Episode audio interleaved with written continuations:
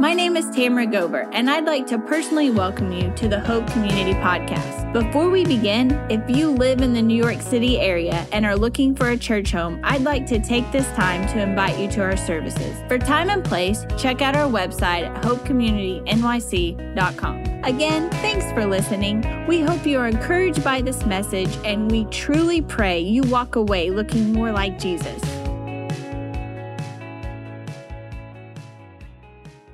Uh, welcome back, everybody. Uh, head to the book of Galatians. That is where we're going to be today. Galatians chapter 1 is where we've left off. We've been in Galatians chapter 1 for four weeks. Uh, the first week was an introduction, all right? And yes, we might only be on verse 10, but it's cool. Like, that's cool. I'm not joking. Today, we are going to walk out of here in, ver- in chapter 2. All right. I know. I know. I'm kind of excited, but uh, we're going to see, at least Lord willing. like, we'll see what happens here. I may get stuck on the first verse. It's cool.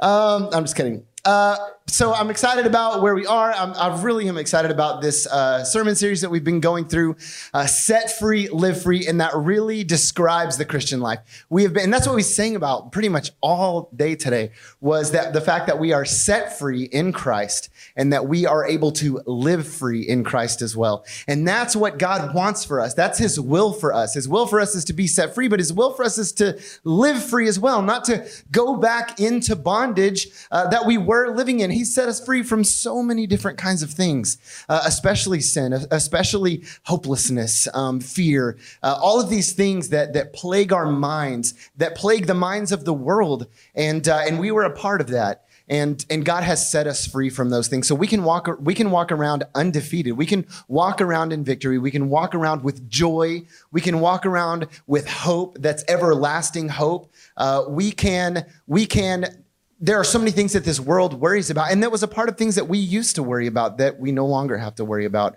because we know where our hope is and we know what the purpose of life is. And we found that and God has revealed that to us. And, um, and so we get to, we're not only set free, but we get to live free. And it is such an incredible, incredible blessing. Um, so today, we, a couple of weeks ago, uh, we talked about contending for the faith, and we looked at how Paul was such a great example of contending for the faith. And we looked in the book of Joel and, and saw that verse about how we are called to contend for the faith from here on out, all believers. And then last week we talked about confrontation. That was uh, a little bit of a hard thing to talk about because it's something that we don't necessarily like, but we also understand that sometimes in order to contend for the faith, uh, we're going to have some confrontation sometimes. Uh, this world um, is in opposition to God.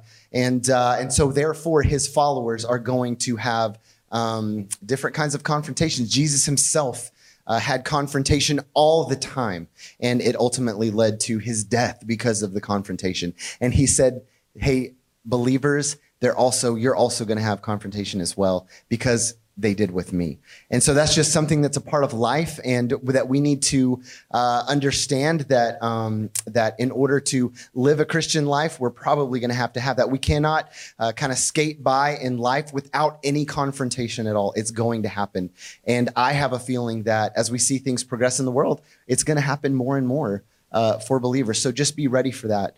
Um, and remember, I just want to share this with you. Whenever somebody comes to you, uh, because somebody came to me recently and they were like, they, you know, they said, "So tell me what you believe about this."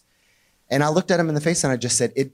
I said, "Let me ask you what what what what faith are you coming from?" All right, and they said they were coming from a Muslim faith, and I was like, "Okay, that's cool."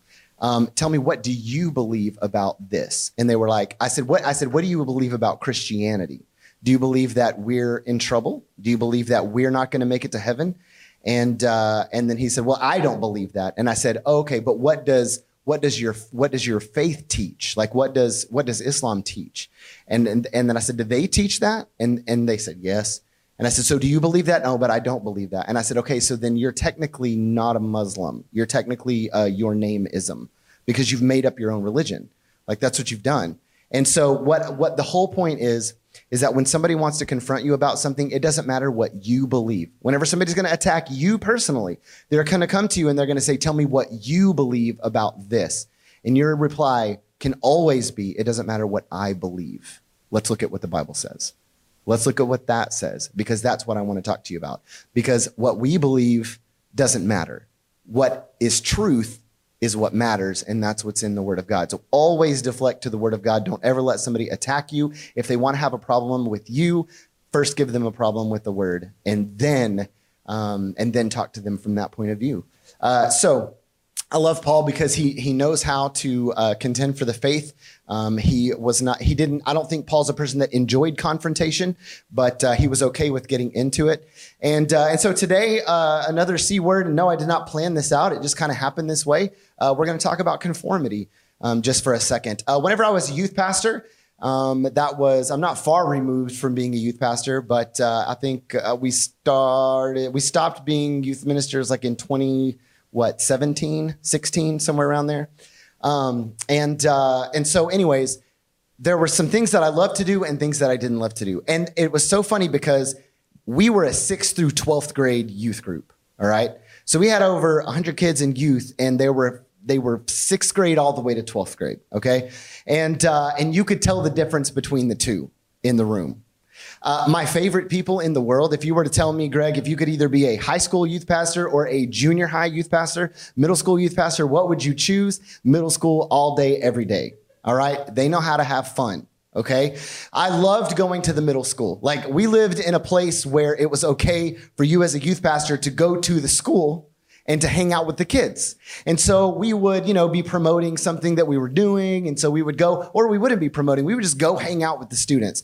And I loved it because middle school, they were always the first people to have lunch. High school was always the second people to have lunch. They were in two separate buildings, but they were neighboring buildings. So I could go over to the middle school eat lunch with them, hang out with the different rotations of lunch. Then I would jump over to the high school, have lunch with them. So I would walk into the middle school and it is the greatest feeling in the world as a youth pastor to walk into a middle school.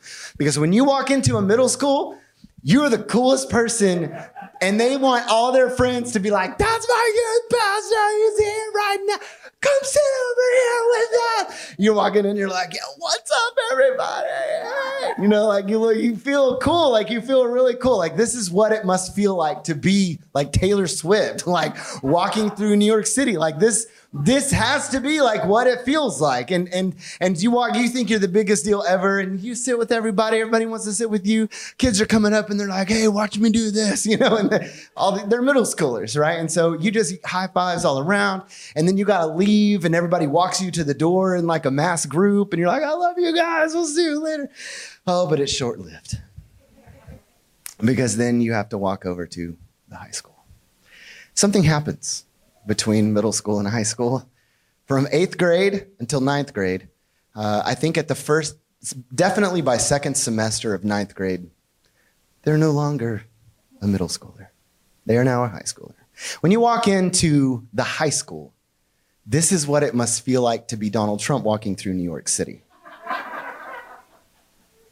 Because when you walk into the high school, you walk in and everybody's like, oh my gosh, what is he doing here? Why? Don't come over here, please. Just, and then you like, nobody makes eye contact. Like, you walk in and you're just like, hey. like, you feel so insecure. You could not feel more insecure whenever you walk into a high school lunchroom. And because uh, they've all got their tables that they're sitting at, they've all got their friends. Guys, and the thing about high school, it's all about fitting in. It's all about conformity. It's all about being cool. It's never about bringing attention to yourself. All right. Do not bring attention to yourself. And when the youth pastor walks in the room, you are praying that he does not come over to your table so that, and, and, and it's crazy because these kids could have been at my house on Monday night. All right. We had a great Bible study. It was wonderful. Everything was good. And then Tuesday you walk in and you're just like, Hey, Chad, what's up? Chad? go over here. Like that's just kind of how it is. Then you get to, you know, then you have your Wednesday night. Everybody's together on Wednesday night. You've got your middle schoolers, you got your high schoolers. Your middle schoolers, they are the ones that want to play all the games. You know, as a youth pastor, you've got to come up with games. That's just what you do on Wednesday night. So you have this game that everybody's going to play. If you blend up something, a bunch of somethings, it's disgusting. And you're like, who wants to play? middle schoolers always are the first ones to jump up. I'll eat anything right? Especially, you don't even have to give anything away. They just want to be up there. They just want to be in front of everybody and they want to just have the best time ever. And the, and the high schoolers are just sitting back like, this is stupid, right? Like that's just kind of what it feels like. But the middle schoolers are incredible. And and I'll never forget. So you've got middle schoolers, you've got high schoolers, and then you have an anomaly.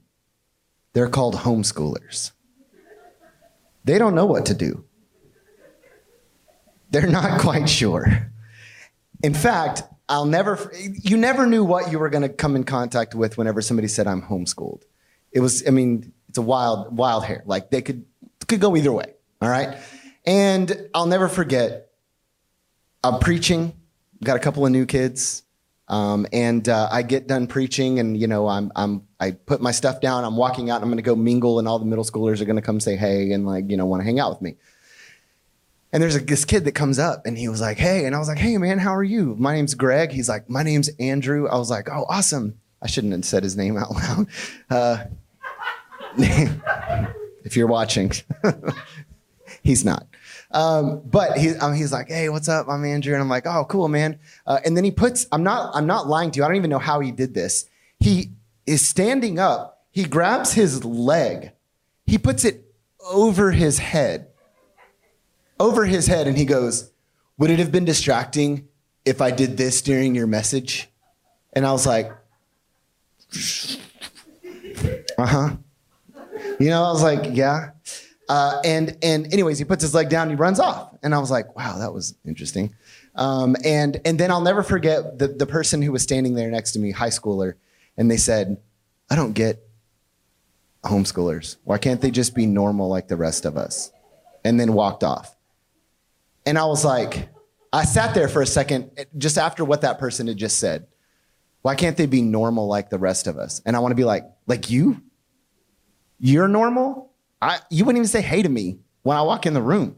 Like, what, what's your definition of normal? Conformity to like what everybody else says that you need to be? Like, is that it?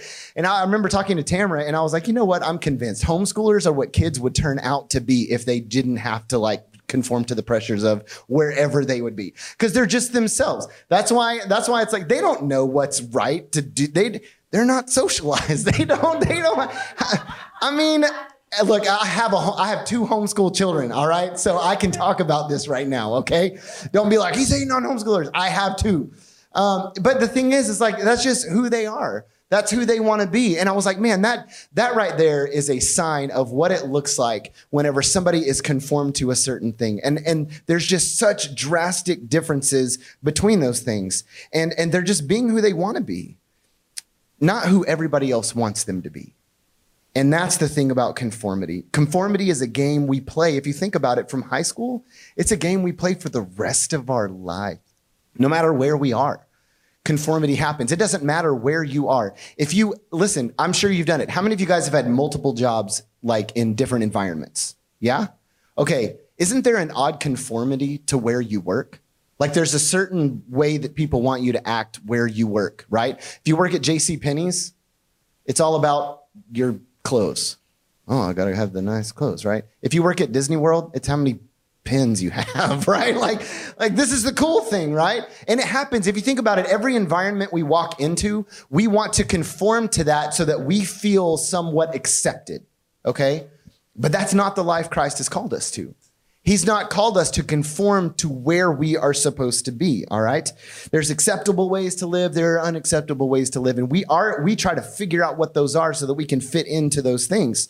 Um, and so I'm gonna I'm gonna read to you guys just a, a, few quotes here about conformity. Ralph Waldo Emerson said this. All right, to be yourself in a world that is constantly trying to make you something else is the greatest accomplishment.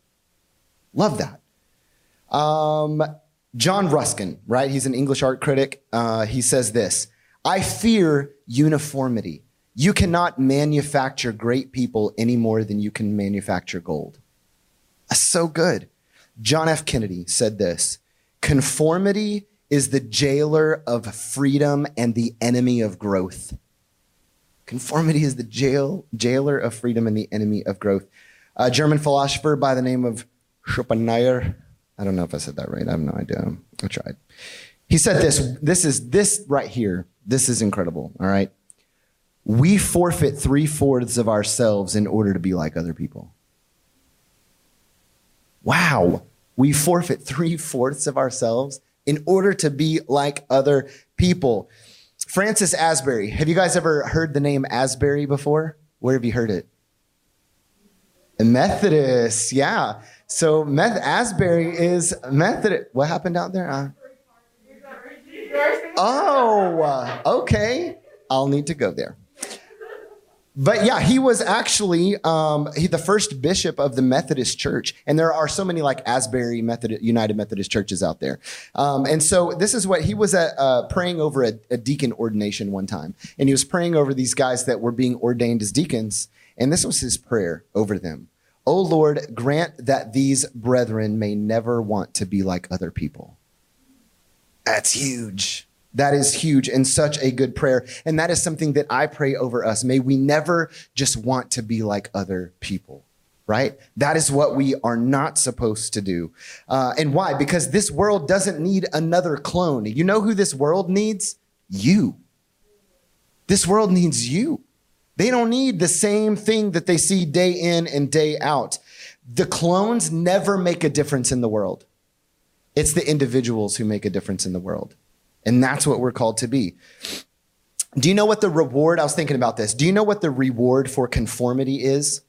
The reward for conformity is at the end of the day, it's the approval of man, but it's misery, regret, and disappointment in yourself. And we know it to be true. We know it to be true because how many guys, I don't know about you, I regret conformity in high school. I regret it. I regret that I tried to go with the flow and be like everybody else and didn't make a difference where God had placed me. And I regret that all the time. And I and I made I made a choice to never make that mistake again. And so in college, I did not want to conform to people. Did not want to conform to it. I wanted to be my own person. And so I didn't. And I was a I was a lot more successful in spiritual discipleship and in leading people to Christ in college than I ever was in high school because I made that decision to do so. The only thing that we are to conform to is the image of Christ. The only thing we're supposed to conform to. I think of Romans chapter 12, verse 2. Do not conform to the patterns of this world, but be transformed, be transformed by the renewing of your mind. The only reason I should look like anyone else is because we are both aiming to look like Christ. Those are the people that we want to look like. The Galatian Christians, uh, they were being told to conform. Uh, they were they, these people were coming along and they were saying, "Listen, it's not just grace alone. We are saying, and these are Judaizers, they are Jewish people, and they are saying, yes, we believe in Christ. Yes, we believe that he died on the cross for our sins, but there's no way that it can just be grace alone. It only makes sense to also have to continue following the law as well. So they were trying to convince these Galatian Christians that they are supposed to now follow the law again, and it was working and they were they were now conforming to what these people were saying rather than following what Christ told them at salvation and what Paul had told them as well. All right? And today in our culture we experience the same exact thing. The Galatian Christians were told hey you want to be a Christian? Great but it's going to look like this. Today in our world, people are telling us as Christians, hey, you want to be a Christian? Great, but this is what it's going to look like. And so we start to conform to that because we start to submit to the authority of the world for fear of standing out. We don't need to do that. But Paul refused to bow down to what everyone wanted him to be. And, uh, and we're able to sit and read this book as a result of it, by the way. Um, so we pick up right now uh, with Paul defending the validity of his gospel message again, because it's under attack. They're saying what he preached was wrong.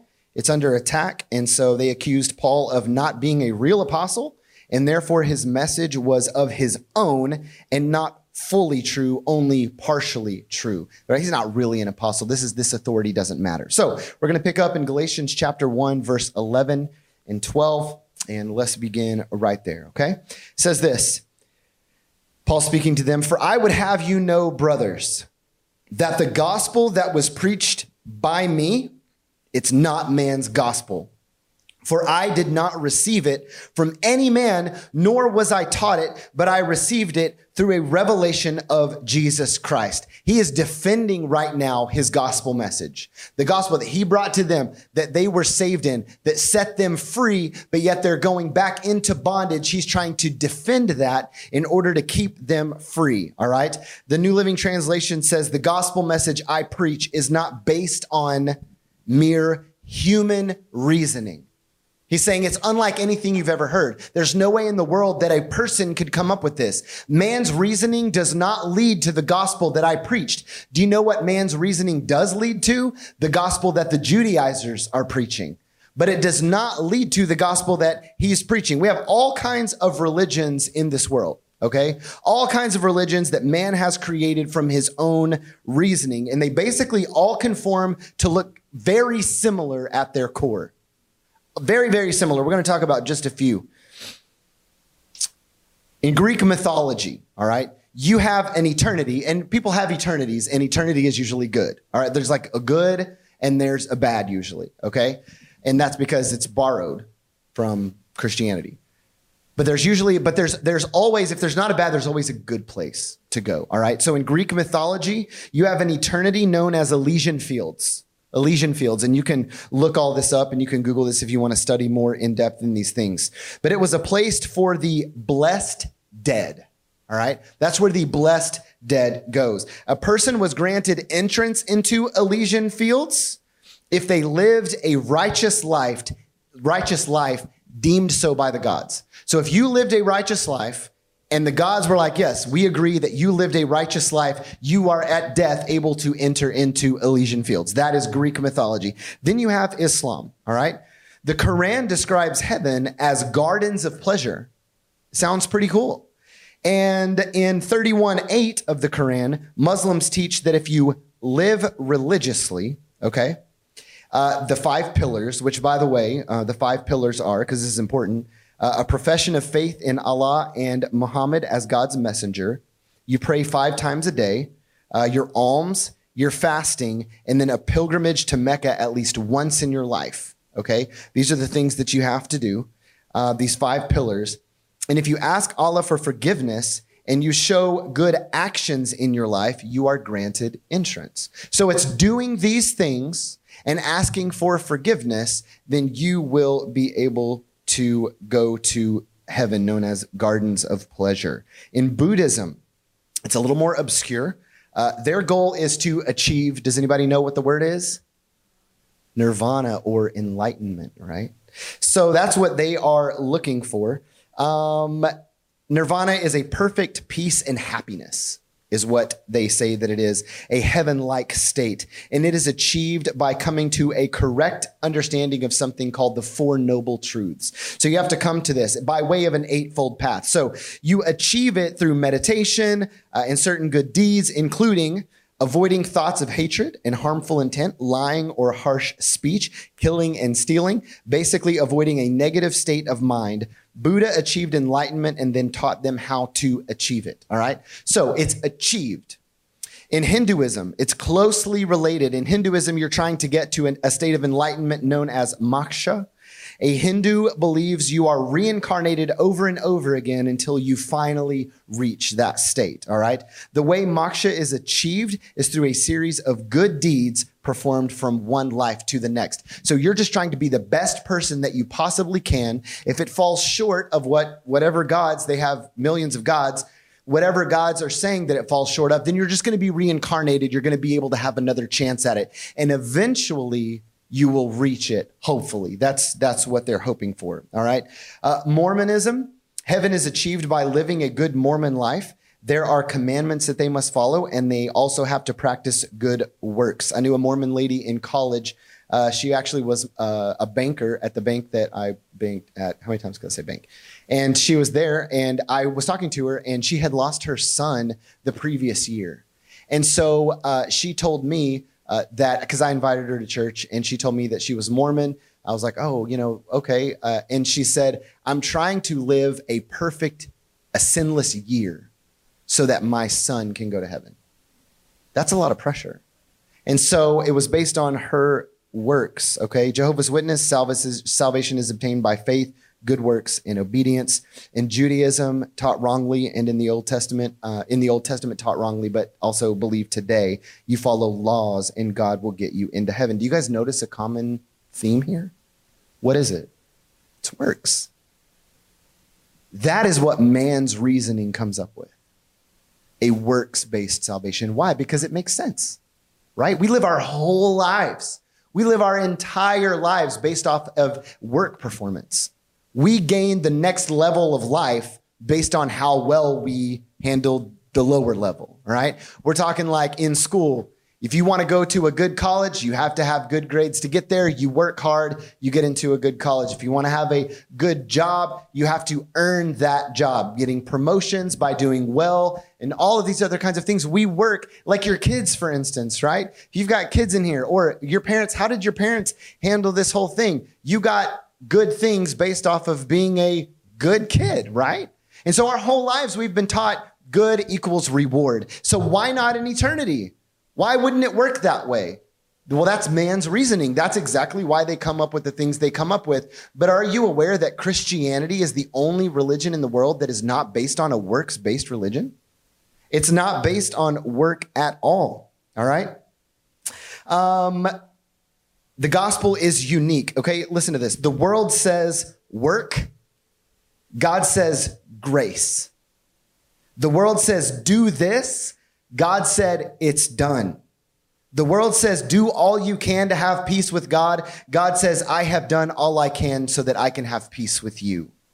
The world says, There is a way you can get to God. And God said, I've come to you. That's different. And it's not something that man can come up with. Paul is saying this is not man's reasoning. You can see that this isn't something that man has come up with. All right. And in verse 12, he says the reason that it's so unique, for I did not receive it from any man, nor was I taught it, but I received it through a revelation of Jesus Christ. He's saying the reason that it's so unique and it doesn't look like any other religion in the world is because I didn't get it from any person in this world. I got it as a direct revelation of Jesus himself. And it doesn't contradict anything that is in the Old Testament. It doesn't contradict anything that the apostles have taught. It's the same exact thing that, that God has put together and Jesus himself taught. And Paul briefly reminds them of its powers in these next two verses because he just, they already know his testimony, just like you guys already know his testimony. Because as we've gone through the book of Acts, those of you that have been with us in the book of Acts, there were three or four times that Paul went over his testimony and we didn't skip a one of them. All right. We looked at every single one of them. So you guys know. And if you're not sure, you can go back to Acts chapter nine, check it out there, see kind of more in detail of, of, of his, of his, um, conversion. But in verse 13 and 14, he says this. He says, you have heard of my former life in Judaism. He's like, this isn't man made. I got this from Jesus. Remember my life for you have heard of my former life in Judaism how I persecuted the church of God violently and tried to destroy it. And I was advancing in Judaism beyond many of my own age. He was a prodigy among my people. So extremely zealous was I for the traditions of my fathers. What motivation would Paul have had to leave all of this advancement?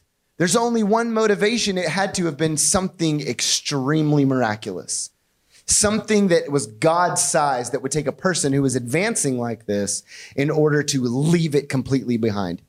I mean, that you're talking about years of investment in your life and then just saying it was all for nothing. I, it was wasted time and I'm starting over. What would make a person do that? Only Christ. Only an understanding of the truth. Only an understanding of Christ. And then he goes on in verse 15 and he says, But when he who had set me apart before I was born, it's amazing how sovereign God really is, and who called me by his grace, was pleased to reveal his son to me in order that I might preach him among the Gentiles. In other words, God had a plan before the beginning of time to save Paul so that Paul would then go and preach to the Gentiles. Paul, it wasn't an option for Paul to get saved before the moment that he got saved because that was not the Father's timing of Paul's salvation. Paul, God had an exact moment that Paul was going to come to know Christ. God was going to reveal himself to Paul so that whenever Paul was saved, he was going to then send him to the Gentiles at this exact moment. He needed someone who was in the Jewish faith, who was incredibly zealous for God, just pointed in the wrong direction, and he flipped him, and now he's zealous in the right direction. God wanted him for that in that moment, and he did that. And guys, you personally, if you're sitting in this room and you've given your life to Christ, it was by no accident at the moment that you gave your life to Jesus. It was for a time, such a time as that. Whatever it is. You know why? Because it's the family that you have. It's because of the, the siblings that you have, the mom and dad that you have, the people that you work with. God preordained you to be with those people so that they could get a taste of, of his goodness. And he had you to do it. And he has me to do it. There's no accident that I was saved when I was saved, that I surrendered into ministry when I surrendered into ministry. It was no accident that I am pastoring a church now in Brooklyn, New York. And it's no accident that every single person is sitting here right now. It's not an accident. Guys, God has something for us, just like he had something for Paul. Don't you ever think that your life doesn't matter. Don't you ever, ever think that your life is amounting to nothing unless you're just sitting idly. Remember, he saved you for such a time as this. So make sure that you are doing what you are called to do. Um, and here's his point of all this, all right? Here's his proof that the gospel he preached didn't come from man. I love this. This is this is this is like apologetics right here because he takes them on like a, a, a brain, uh, I don't know, like a roller coaster. All right. And he brings them back to a point. So follow it here if you can. All right. Catch what he's doing here. Verse 16. We're fixing to read a whole lot of scripture. Here we go. I did not immediately, mean, he was saved. I did not immediately consult with anyone nor did I go up to Jerusalem to those who were apostles before me, but I went away into Arabia and returned again to Damascus. He's given them this timeline. Then after three years, I went up to Jerusalem to visit Cephas, that's Peter, and remained with him 15 days. But I saw none of the other apostles except James, the Lord's brother.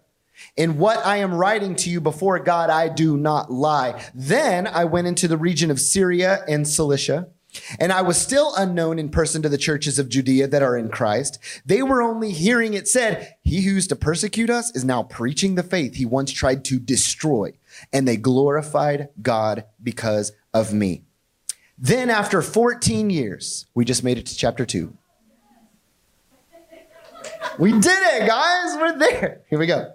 Then, after 14 years, I went up again to Jerusalem with Barnabas. Love Barney taking Titus along with me. I went up because of a revelation and set before them, though privately before those who seemed influential, the gospel that I proclaim among the Gentiles, in order to make sure that I was not running or had not run in vain. But even Titus, who was with me, was not forced to be circumcised, even though he was a Greek Yet because of false brothers secretly brought in who slipped in to spy out our freedom that we have in Christ Jesus so that they might bring us into slavery, to them we did not yield in submission even for a moment so that the truth of the gospel might be preserved for who? You and me. And from those who seemed to be influential, what they were makes no difference to me. God shows no partiality. I love Paul and his side stuff.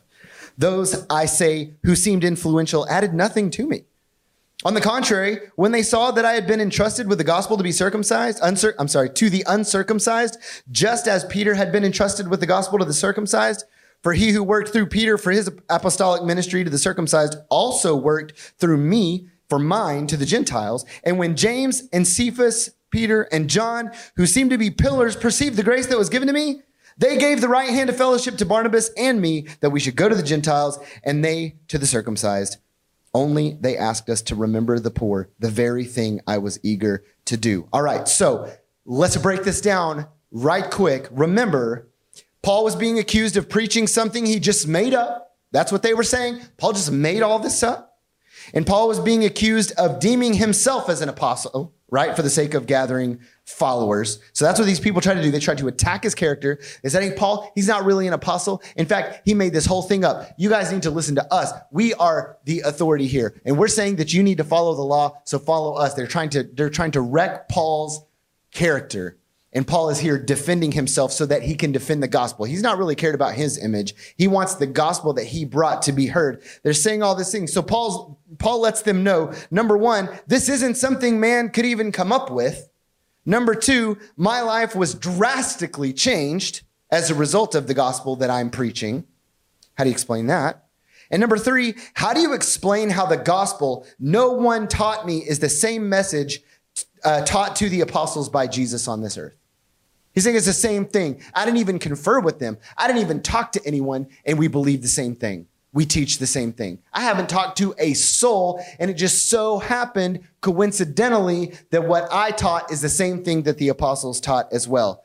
In, in chapter 1, verse 16 and 17, remember he says this I did not immediately consult with anyone. He's talking about whenever he was saved, he did not immediately consult with anyone. He didn't talk with a soul, nor did I go up to Jerusalem to those who were apostles before me. He didn't even, he didn't even go, Hey, I probably should go talk to the apostles. They're the professionals on this thing. I need to go talk to them. He didn't even go talk to the apostles. He immediately was by himself. He went away into Arabia and returned again to Damascus. Then, after three years, he says, I went up to Jerusalem to visit Cephas. So he didn't even meet an apostle for the first three years. And this shed some light on some things that we didn't really see in Acts. Uh, in Acts, it kind of seemed like he was saved, and then all of a sudden it was like, boom, here we go, right? And everybody's afraid of him. Oh, no, it's Paul. He kills people. Oh, good. He loves Jesus. No, we like him right? And so they're kind of they're kind of happy about that now. But that's not what happened. Wow. That's kind of incredible. He went away for 3 years by himself, just him and Jesus. How did it work out? I don't know. Maybe he had the Old Testament because he knew it real well. Maybe he was sitting with it and he was just like, "Oh, this all makes sense now. I was teaching this wrongly." Right?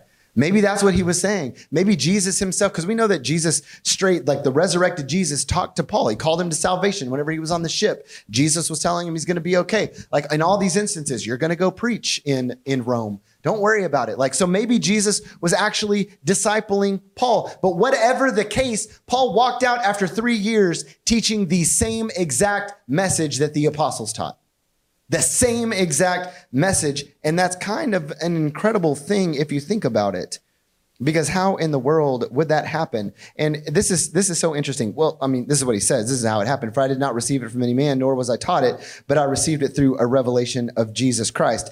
How let me let me ask you this question. How long were the apostles with Jesus on earth? The disciples, I'm sorry. How long were the disciples with Jesus on earth? Three years.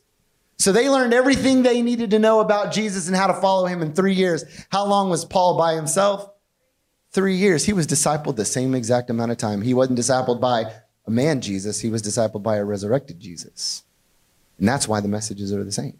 And that's what he's telling them. He's like, hey, you guys are saying that I'm my I'm called I call myself an apostle and that I'm not even sanctioned by the apostles. But how do you explain that the exact gospel that I teach is the exact gospel that was approved by the apostles when I went and talked to them? How do you explain it? There's no explanation. There's no explanation for it. So he goes on. Then after 14 years, this is, you know, chapter 2, he says, I went up again to Jerusalem with Barnabas, taking Titus along with me. And that's important because Titus was a Gentile. Because what, what were they trying to get the Judaizers were trying to get the, the Galatian Christians to follow Judaism, but more than that, if they were if they were beginning Jews, if they were beginning Gentiles, the Judaizers were saying, "We want you to become a Jew first. And in order to become a Jew, what's the first thing that has to happen? Circumcision. That's the first thing that has to happen. So these people are saying, "Hey, you want to be a Christian? Cool. You have to be circumcised first. And the Gentiles are like, "I don't think so." They're like, I don't think I'm not on board with that, right? So there are people who are not even coming to Christ because they're like, Are you kidding me? And, and so Paul's like, Why are you guys putting them in bondage? You're saying that circumcision has to happen. And that's why he brings up Titus here. He's like, I brought Titus with me. Titus came with me. He stood in front of the apostles. And not even just the apostles, the big three apostles, which are Peter, James, and John, right? The three big ones. And Peter, James, and John looked directly at Titus and they saw what God had done in his life, and not a one of them said, He's got to be circumcised first. Instead, they commissioned them, sanctioned them, and said, Yes, go and preach this gospel. Go and preach this gospel. Because this is a gospel of freedom. And so I hope, I hope that whenever the Galatians are reading this letter right now, they're going, Yeah, yeah, what? Why are you guys trying to put us? And I hope that the Judaizers who are trying to put them in bondage are reading this and going, oh no, what do we do now? Right? I hope because Paul's then in just a little while, in what we're to gonna get into next week, Paul is just to light into why it's grace alone. He's just to start going after it. And I'm sure the outcome of this, the Judaizers had to go, well, we're out of a job. We need to go now. Right? Because he just so plainly spells every single thing out for them. All right. Um, and that's why that's why he does all those things. That's why he brings up all of this stuff. That's why he goes through this entire thing that we just read, right?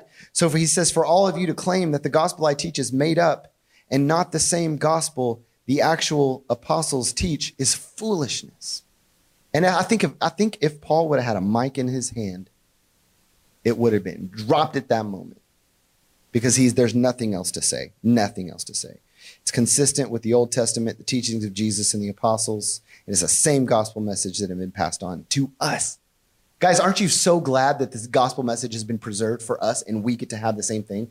Are you guys aware that the gospel that we teach at this church uh, is the same gospel that Paul taught to the Galatians? It's the same gospel that Jesus taught to the apostles. It's the same gospel that Jesus himself, the resurrected Jesus, taught to Paul whenever he was gone for three years. That is the same thing that we have. And I thank God for people like Paul who refuse to conform to what everybody else told them to do so that you and I can sit here as a product of the true gospel. We aren't sitting here teaching that, yes, you have to believe in Jesus, but also you have to do these things because that's not a gospel.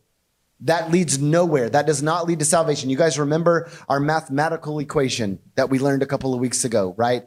Jesus plus something equals what? Nothing. But Jesus plus nothing equals what? Everything. All right? That's the message that we get to have. And thank God for people over history that have not conformed to what everybody else tells them to do. I think about Martin Luther. Praise God that there was a trend in church that was going completely the opposite of the gospel. In fact, it looked a lot like what was going on in Galatians right here. There was a gospel that was going a completely different way, saying that it's yes, it's Jesus, but it's also you have to do all these other things as well. And Martin Luther was like, that's not what the Bible says. That's not what this says. And so he decides, I'm not going to conform to what everybody's saying. I'm going to now say and call all of you out that what you are teaching is a lie. He does exactly what Paul does here. Paul writes a letter to them to say that Martin Luther does the same exact thing. He's like, no, it's by grace alone. It's through faith alone in Jesus alone. There's nothing else. There's no other name given under heaven by which we must be saved. It's only Jesus. It's not by works because nobody else can boast about it. And guys, that's the freeing gospel. A bondage gospel is a gospel that teaches you have to do things in order to be saved. We are not called to a bondage gospel. I don't know about you guys. I'm extremely grateful for that. I am so glad that my standing with God is not based on my performance because I fail miserably all the time. It's not about what I do, it's about what He's done. Praise the Lord for that. Praise the Lord for that. Um, so, what do we? What's what's going to be our takeaway from this today, guys? Conformity is everywhere. All right. Hey, look, whatever you want to conform to. Look, if you go to Disney World and you're like, hey, everybody wears Mickey ears, I'm gonna buy me some Mickey ears. Whatever. All right. Like if that's if you want to conform to that, go ahead and conform to that. These kinds of things don't matter in life. Okay, go for it. Um, totally bought a Mickey jacket one time at Disney World, and I wore it only at Disney World because whenever I left Disney World, I realized that that's not cool. so, but Alex has the Mickey Mouse jacket, and he makes it look cool. You know what? I'm gonna start rocking my Mickey Mouse jacket. You and me, let's do it. Okay, that's what we're gonna pull away from today. Let's pray. I'm just kidding.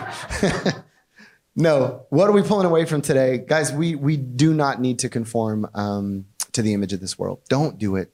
Don't fall into it. It's a trap. It's it's a very luring trap because it it, it wears beauty.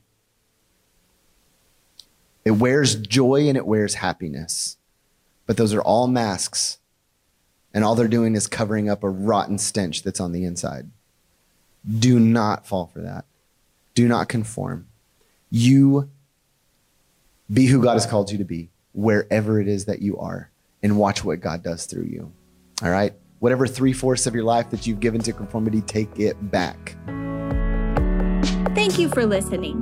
For more information about our church, please visit our website at hopecommunitynyc.com.